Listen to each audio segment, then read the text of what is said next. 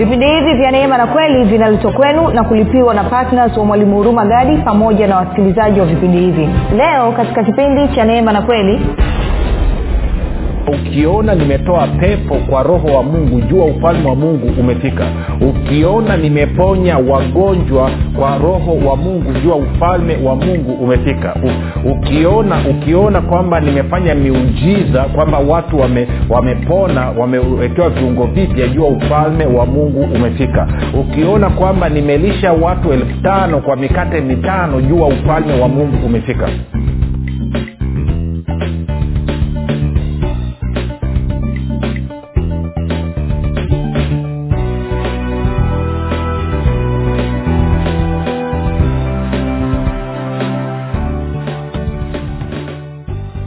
popote pale ulipo rafiki ninakukaribisha katika mafundisho ya kristo kupitia vipindi vya neema na kweli. Jina langu naitwa huruma gadi. Ninafuraha kwamba umeweza kuungana nami kwa mara nyingine tena ili kuweza kusikiliza kile ambacho bwana wetu yesu kristo ametuandalia. Kumbuka tu mafundisho ya kristo yanakuja kwako kila siku muda na wakati kama huu yakiwa na lengo la kujenga na kuimarisha imani yako wewe unanisikiliza ili uweze kukua na kufika katika cheo cha kimo cha utumilifu wa kristo. Kwa lugha nyingine ufike mahali uweze kufikiri kama kristo uweze kuzungumza kama kristo na uweze kutenda kama kristo kufikiri kwako rafiki kuna mchango moja kwa moja. Ukifikiri vibaya utaamini vibaya. Ukifikiri vizuri utaamini vizuri. Hivyo basi fanya maamuzi ya kufikiri vizuri na kufikiri vizuri ni kufikiri kama kristo na ili tuweze ili uweze kufikiri kama kristo unabudi kuwa mwanafunzi wa kristo na mwanafunzi wa kristo anasikiliza na kufuatilia mafundisho ya kristo kupitia vipindi vya neema na kweli uh, tunaendelea na somo letu ambalo tumelianza linasema ufalme wa mungu ni sasa ufalme wa mungu ni sasa na hichi ni kipindi chetu cha pili. Lakini kabla ya kuendelea nikukumbushe tu kwamba kama ungependa kupata mafundisho yao kwa njia ya video ama kwa njia ya audio kwa maana ya sauti basi tunapatikana katika youtube na katika google podcast katika apple podcast na spotify. Kote tunapatikana kwa jina la mwalimu huruma gadi. Ukifika pale tafadhali subscribe. Lakini pia utakapoangalia ama kusikiliza fundisho lolote usiache kulike pamoja na kushare. Kama ungependa kupata mafundisho haya kwa njia ya whatsapp ama telegram. Kuna grupu linaitwa mwanafunzi wa kristo. Unaweza ukatuma ujumbe mfupi tu ukasema niunge katika namba 7895242 nawe utaunganishwa. Nitoe shukurani za dhati kwako wewe ambao umekuwa ukisikiliza na kufuatilia mafundisho ya kristo kila itwapo leo lakini zaidi yote umekuwa ukihamasisha wengine. Na wewe ambaye umekuwa ukifanya maombi kwa ajili ya wasikilizaji wa vipindi vya neema na kweli ukifanya maombi kwa ajili ya kwangumii pamoja na timu yangu. Na mwisho pia nitoe shukurani za dhati kwako wewe ambao umefanya maamuzi ya kuwa patna wa vipindi vya neema na kweli na kuhakikisha kwamba mafundisho ya kristo yanasambaa na kufikia watu wengi zaidi kwa njia ya redio. Asante sana kwa uaminifu wako. Nyote kwa pamoja nasema kwamba neema na amani ya bwana wetu yesu kristo zilishwe katika maisha yenu.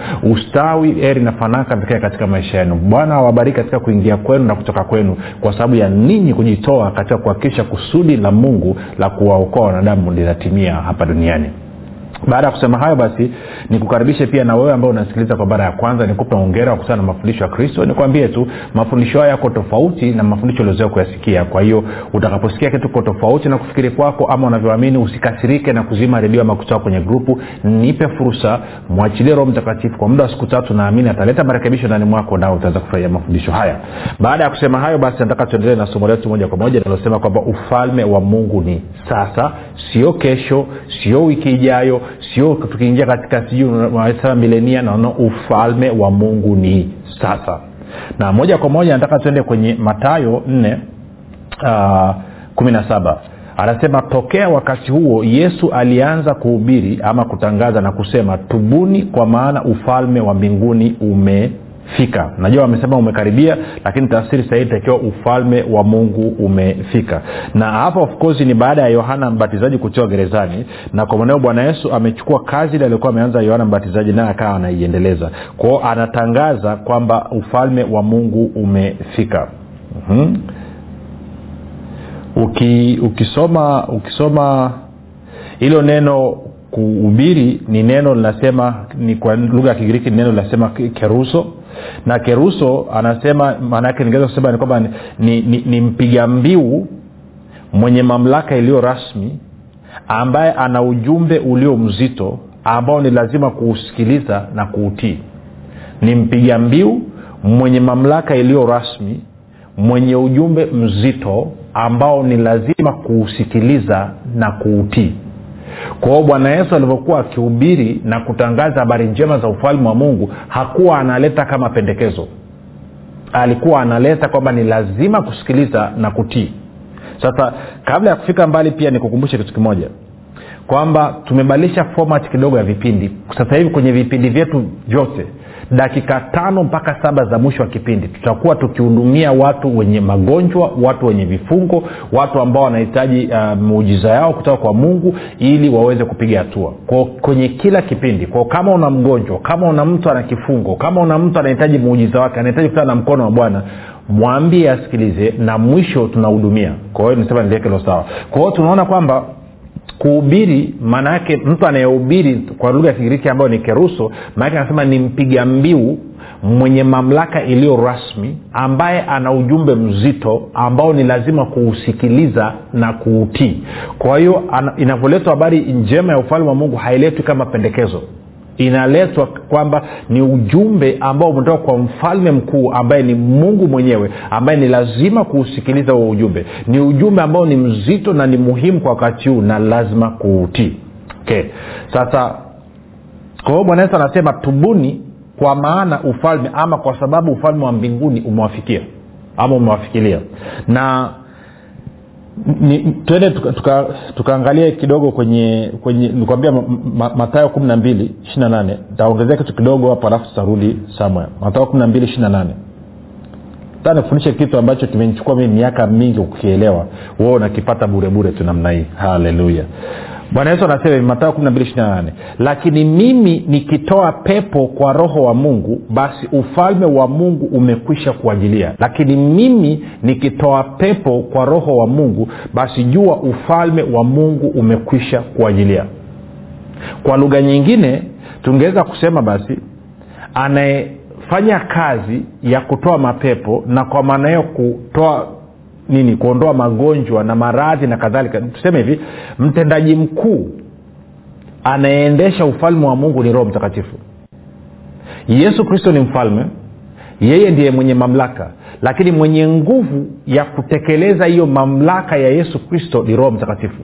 Ndio maana bwana yesu anasema ukiona mimi nimetoa pepo kwa roho wa mungu jua ufalme wa mungu umekwisha kuajilia na kwa maana hiyo basi ufalme wa mungu utakapotokeza mahali popote basi tunajua automatikali sio tu kwamba mapepo yataondoka lakini pia lazima watu waweze kupona. Ndio maana kwa mfano tukisauka kwenye matao kumi na mbili turudi nyuma kidogo nyuma kidogo tu tende ule e, mlango wa kumi. Kwenye mlango wa kumi anasema mstari wa kwanza akawaita wanafunzi wake kumi na wawili akawapa sasa sio amri ni mamlaka mamlaka juu ya pepo wachafu wawatoe na kupooza magonjwa yote na udhaifu wa kila aina. Kwa hiyo kama katika matayo kumi na mbili ishiri na nane bwana yesu anasema ukiona nimetoa pepo kwa roho wa mungu jua ufalme wa mungu umekwisha kuajilia maana yake ni kwamba basi ambaye huyo roho mtakatifu aliyetoa pepo ndio huyu huyu tunaambiwa kwamba angalia okay, anasema ukiona nimetoa pepo kwa roho wa mungu jua ufalme wa mungu umekusha kuajilia. Kwao tunafahamu basi bwana yesu alikuwa anamtumia roho mtakatifu eh, ama alikuwa anamtegemea roho mtakatifu ndo lugha sahihi. Bwana yesu alikuwa anamtegemea roho mtakatifu katika kutoa mapepo. Tuko sawa sasa angalia hapa kwenye matayo kumi moja anasema akawaita wanafunzi wake kumi na wawili akawapa mamlaka juu ya pepo wachafu. Alafu anasema wawatoe na kupooza magonjwa yote na udhaifu wa kila aina. Kwao kama pepo wachafu wanatolewa kwa roho mtakatifu ama kwa nguvu za roho mtakatifu basi ni dhahiri pia magonjwa yote na udhaifu wa kila aina pia unaondolewa kwa roho mtakatifu. Lakini roho mtakatifu anatenda kazi chini ya nini? Chini ya mamlaka ya yesu kristo. Tunaelewana eh? okay. Najua nazungumza na magrupu mawili kwa wakati mmoja panazungumza na wewe kama mwamini ili uweze kufanya kutekeleza maagizo ya bwana wetu yesu kristo lakini pia nazungumza na wewe ambaye pia unatafuta kuponywa ili uweze kujua. Kwa hiyo maanaake ni kwamba kwa kuwa roho mtakatifu iko kila mahali kila wakati maana yake ni kwamba mimi nina uwezo wa kukaa hapa nilipo na nikakuhudumia haijalishi kama huko marekani huko sijui Seychelles, huko singapore huko sijui south africa huko it doesn't matter. Kwa sababu gani? Kwa roho mtakatifu hakuna umbali wala hakuna muda. Hakuna umbali wala hakuna muda. Nitakwambia kitu kimoja. Nilikuwa na, kuna, kuna somo likuwa nafundisha na nikawa nimezungumza kwamba naona kijana yuko ndani ya maji anakimbizwa kila mara na ndoto ambayo anaiona. Na nikasema nipigie simu. Jana ndugu mmoja akanipigia simu. Akasema mimi ndo yule uliyemtaja kwamba yuko ndani ya maji anakimbizwa hicho ndo kitu ambacho kinanisumbua. Nao hicho nilichokuwa nimekirekodi nilikuwa nimekirekodi wiki mbili kabla. Ama tatu kabla. Lakini unaona kwa roho mtakatifu hakuna swala la muda wala hakuna swala la umbali. Kwa sababu roho wa mungu yuko kila mahali kila wakati. Ukisoma zaburi mia na tisa ndivyo navyosema hivyo. Daudi anasema niende wapi nijifiche kutoka kwa roho wako? Nikimbilie wapi? Popote nikienda roho wako yupo. Hata nikiamua kwenda kuweka kitanda changu kuzimu huko nako upo. Nikiamua kujificha ndani ya giza wewe upo. Maanake wewe ni nuru. Ko hamna sehemu ambayo unaweza kajificha kutoka kwa roho wako kwa hiyo bwana yesu anasema kwamba alikuwa anamtegemea roho mtakatifu ili kudhihirisha ufalme wa mungu kwa kuondoa pepo ili kudhihirisha ufalme wa mungu kwa kuondoa magonjwa. Nini magonjwa mangapi? Yote. Ili kudhihirisha ufalme wa mungu kwa kuondoa udhaifu wa kila aina. Na leo hii tuna bado tunaenenda kwa mamlaka ya jina la yesu na tunategemea nguvu za roho mtakatifu. Ndio maana nina uhakika kama vile ambavyo nina uhakika wa usiku na mchana ndivyo ambavyo nina uhakika wa wewe unayenisikiliza kupona nina uhakika wa wewe unayenisikiliza kupokea uponyaji wako kupokea uhuru wako na kupokea muujiza ambao unautaka sio labda nina uhakika nina uhakika kuliko ambavyo unaweza ukafikiri. Kwa nini? Kwa sababu ya kile ambacho mungu amesema kwa sababu ya kile ambacho tunaonyesha katika neno lake. Tunakwenda vizuri sasa baada ya kusema hayo turudi tena kwenye tende kwenye matayo nne tena kumi na matayo nne kumi na saba. Kwa hiyo bwana yesu anasema hivi tubuni kwa maana ufalme wa mbinguni umefika. Kwa hiyo kwa lugha nyingine basi ufalme wa mungu ukifika mahali maana yake ni kwamba kwa njia ya roho mtakatifu na nitafanua zaidi pia kuna malaika kadhaa wa, wa, wa vitengo mbalimbali. Ufalme wa mungu unapofika mahali maanaake ni kwamba ni roho mtakatifu amefika pamoja na jeshi la malaika ambao wanafanya kazi ya kuondoa mateso na vifungo na makandamizo ya wanadamu. Lakini sasa anasema kitu hichi. Anasema ufalme huu unapofika mahali ni lazima ni lazima hawa watu waliofikiwa na huo ufalme wabadilishe namna ambavyo wanafikiri ili waweze kushiriki na kupata matunda ndani ya ufalme wa mungu. Sasa sikia anasema akihubiri habari njema habari njema na kusema akihubiri na kusema. Anasema tokea wakati huo yesu alianza kuhubiri.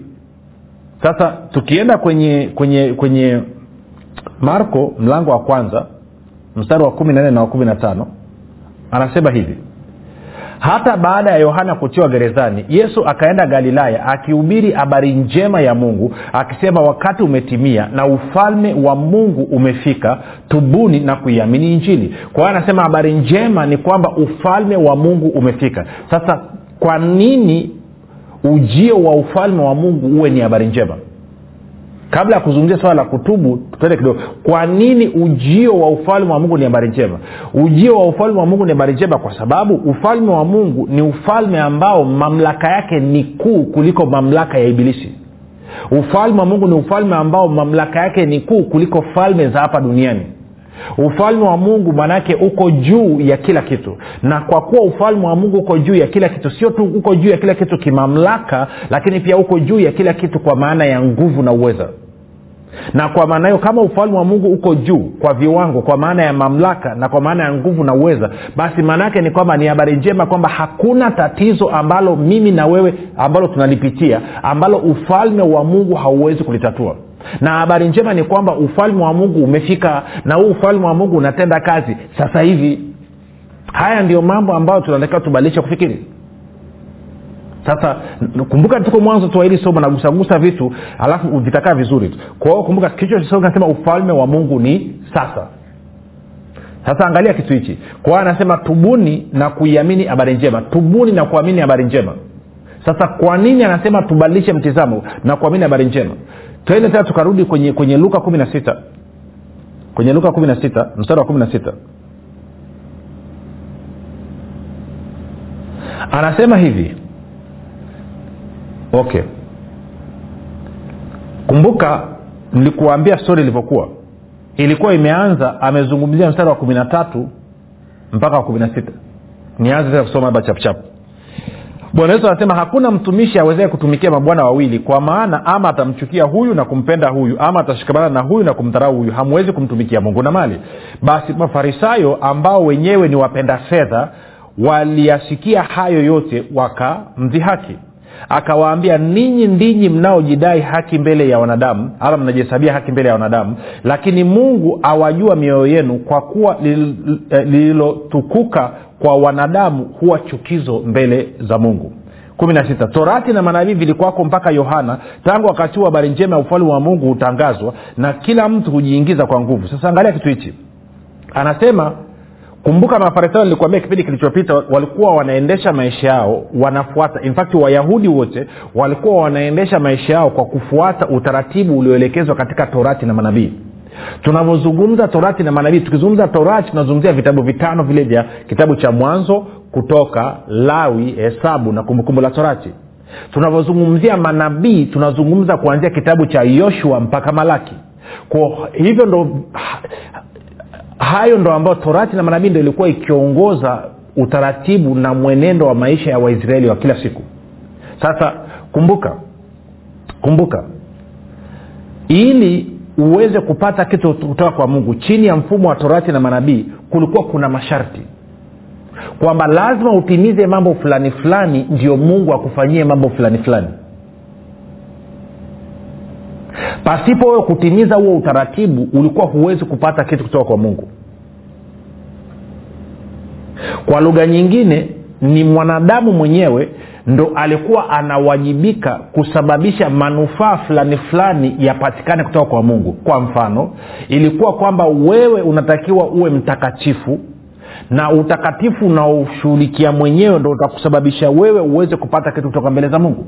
Alikuwa anasema itakuwa utakapoisikia sauti ya bwana mungu wako na kutimiza nini? Sheria zake zote na amri zake zote ndipo baraka hizi zote zitakapokujilia na kukupata.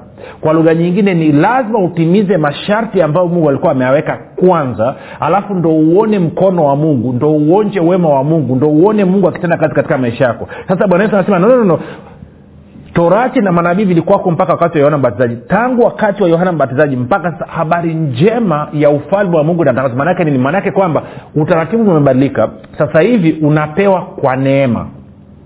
Huu ufalme wa mungu unakuja kutenda kazi katika maisha yako sio kwa sababu ya chochote ambacho wewe umekifanya lakini kwa sababu ya kile ambacho yesu kristo amekifanya.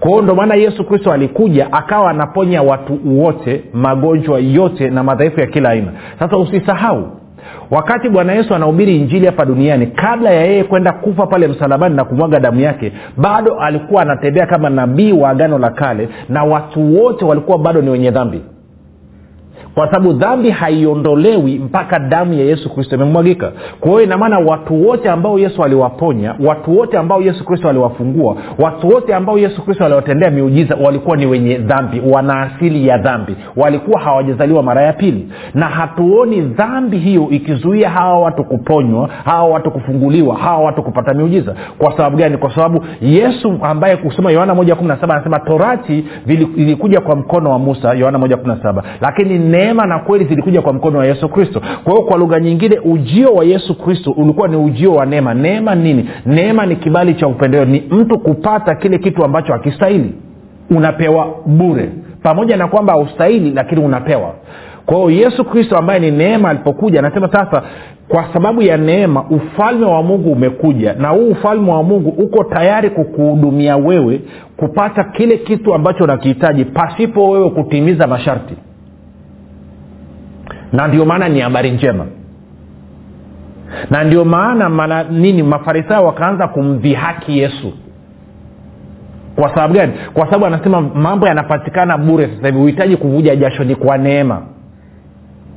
Na ndio hata mafarisayo wa leo hii huwa wanatudhihaki tunapoanza kuwafundisha watu. Tofauti ni kwamba wao hawana matokeo hawawezi kuudhihirisha ufalme wa mungu. Lakini sisi tunayoleta kweli ya kristo tuna uwezo wa kudhihirisha ufalme wa mungu kama tunasukuma mlevi vile wala sio ngumu wala hatuvuji jasho wala hatupigi yoe kitu kinakwenda kiulaini. Kwa sababu gani? Kwa sababu ni kwa neema.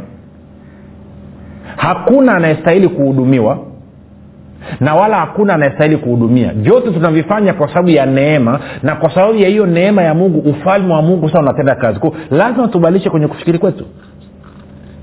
Kwa hiyo inawezekana na wewe unanisikiliza. Una ugonjwa umekusumbua miaka chungu mzima una vifungo umejaribu kushughulika navyo imeshindikana. Lakini nina habari njema kwako. Kwa sababu ya neema ya bwana wetu yesu kristo ufalme wa mungu umefika. Na huu ufalme wa mungu leo hii utadhirika katika maisha yako kupitia roho mtakatifu kupitia malaika ambao mungu amewaleta ambao anatenda kazi ndani ya huu ufalme. Na lolote ulilonalo leo hii sisemi kesho sisemi wiki ijayo. Namaanisha leo hii. Leo hii unawekwa huru. Ni swala la wewe kuamua kukubali na kupokea. Kwa sababu huu ufalme wa mungu uko hapo mahali ulipo. Huyu roho wa mungu ambaye ndo anadhihirisha ufalme wa mungu yuko hapo wewe ulipo. Ni swala la wewe kujua tu namna ya kupokea ni swala la wewe kutambua kwamba unapata sio kwa sababu ya utakatifu wako unapata kwa sababu ya utakatifu wa yesu unapata kwa sababu ya haki ya yesu unapata kwa sababu ya utii wa yesu sio kwa sababu ya chochote ambacho umekifanya. Lakini pia ni swala la kutambua kwamba pia hauwezi kukosa kwa sababu ya tabia yako kuwa chafu ama kuwa mbaya. Unapata kwa sababu ya utakatifu wa yesu unapata kwa sababu ya haki ya yesu unapata kwa sababu ya utii wa yesu na wewe unapata kama zawadi. Sasa ukishaonja wema wa mungu automatikali itakusababisha ubadilishe tabia yako chafu iache itakusababisha uanze kumpenda mungu uanze kumtafuta mungu utafute kumwelewa mungu zaidi kuliko kingine chochote. Okay. Kwa hiyo nataka nikuhudumie. Sasa tukubaliane kitu kimoja. Tafanya maombi sasa hivi. Tutamkaribisha roho mtakatifu kupitia mamlaka ya yesu kristo kwa maana ya jina la yesu kristo. Ili aje akuhudumia hapo ulipo. Na leo hii roho anataka kuhudumia watu ambao wanasumbuliwa na kitu kinaitwa addiction. Maana yake ni kwamba watu ambao wana matatizo ya pombe watu ambao wana matatizo ya madawa ya kulevya na watu ambao wana matatizo ya kitu kinaitwa pornography kuangalia picha za ngono leo bwana yesu anataka wafungue kwa hiyo nataka niombe kwa ajili yako. Turuhusu ufalme wa mungu uje ukufungue. Kumbuka unafunguliwa na kuponywa kwa sababu ya yesu kristo. Sio kwa sababu ya tabia yako kuwa njema ama hautakaa uponywe kwa sababu ya tabia yako kuwa mbaya. No kila kitu kinafanyika kwa sababu ya yesu kristo na kile ambacho amekifanya pale msalabani kwao weka mkono wako kwenye kifua ama kwenye kichwa ama kamata hicho chombo ambacho nakisikilizia alafu tutaomba. Baba katika jina la yesu kristo asante kwa ajili ya upendo wako. Asante kwa maana leo hii ni siku ya watu wako wote ambao wanasumbuliwa na addiction za madawa ya kulevya addiction za pombe addiction za pornography picha za ngono kwamba leo hii hilo tatizo linaondoka. Katika jina la yesu kristo wa nazareth. Wewe pepo mchafu ambao umekamata hawa ndugu na kuamuru ondoka katika jina la yesu kristo wa nazareth. Kwa kupigwa kwa yesu kristo hawa wandugu walipona na kwa sababu hiyo wako huru huruhusiwi kuwakamata wala kuwashikilia. Katika jina la yesu kristo ninakuamuru ondoka katika maisha yao na pia kuna mnaonisikiliza mna, mnafanya mnaita mna, mna, kujichua kujisugua masturbation wanaita lugha ya kiingereza. Kwa lugha ya kiswahili hatuwezi kutaja inaweza kwa sababu kuna, kuna lakini mnanyelea nachokizungumza. Na wewe pia unaondolewa una, una, una, unafunguliwa. Katika jina la yesu kristo wa nazareth.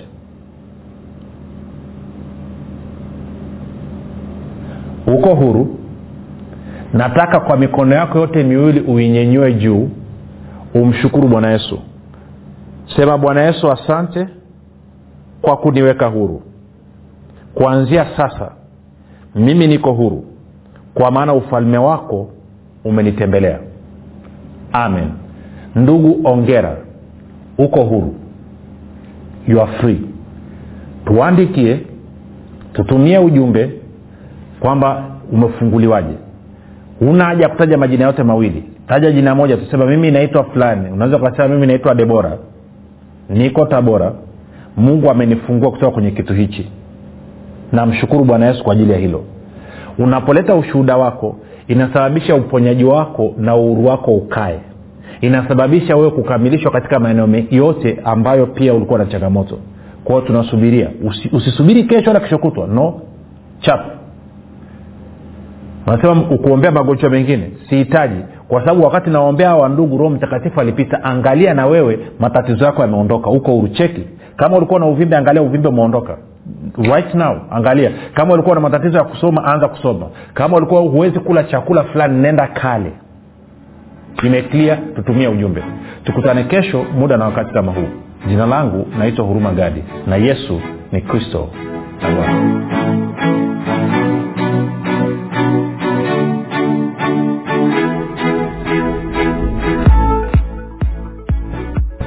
bwana mwanafunzi wa kristo je unafahamu kuwa ushuhuda wako ni sehemu muhimu sana ya kuhubiri injili ya kristo? Na je unajua kwamba ushuhuda wako unamletea mungu utukufu? Na pia ushuhuda wako unatumika kuwajenga wengine? Tujulishe kwa kujirekodi kupitia whatsapp au kutuandikia ujumbe mfupi wa kile ambacho mungu amekufanyia kupitia vipindi hivi vya neema na kweli. Tutajie jina lako la kwanza tu mahali ulipo na kile ambacho bwana yesu amekutendea. Kisha tuma kwa namba 7895242 au 6735242 nitarudia. 7895242 au 6735242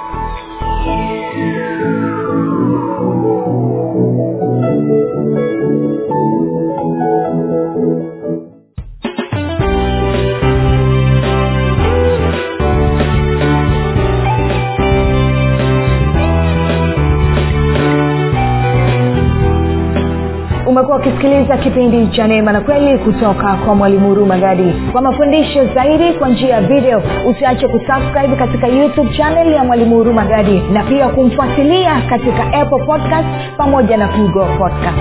Kwa maswali maombezi ama kufunguliwa kutoka katika vifungo mbalimbali vya ibilisi tupigie simu namba 7645242 au 7895242 au 6735242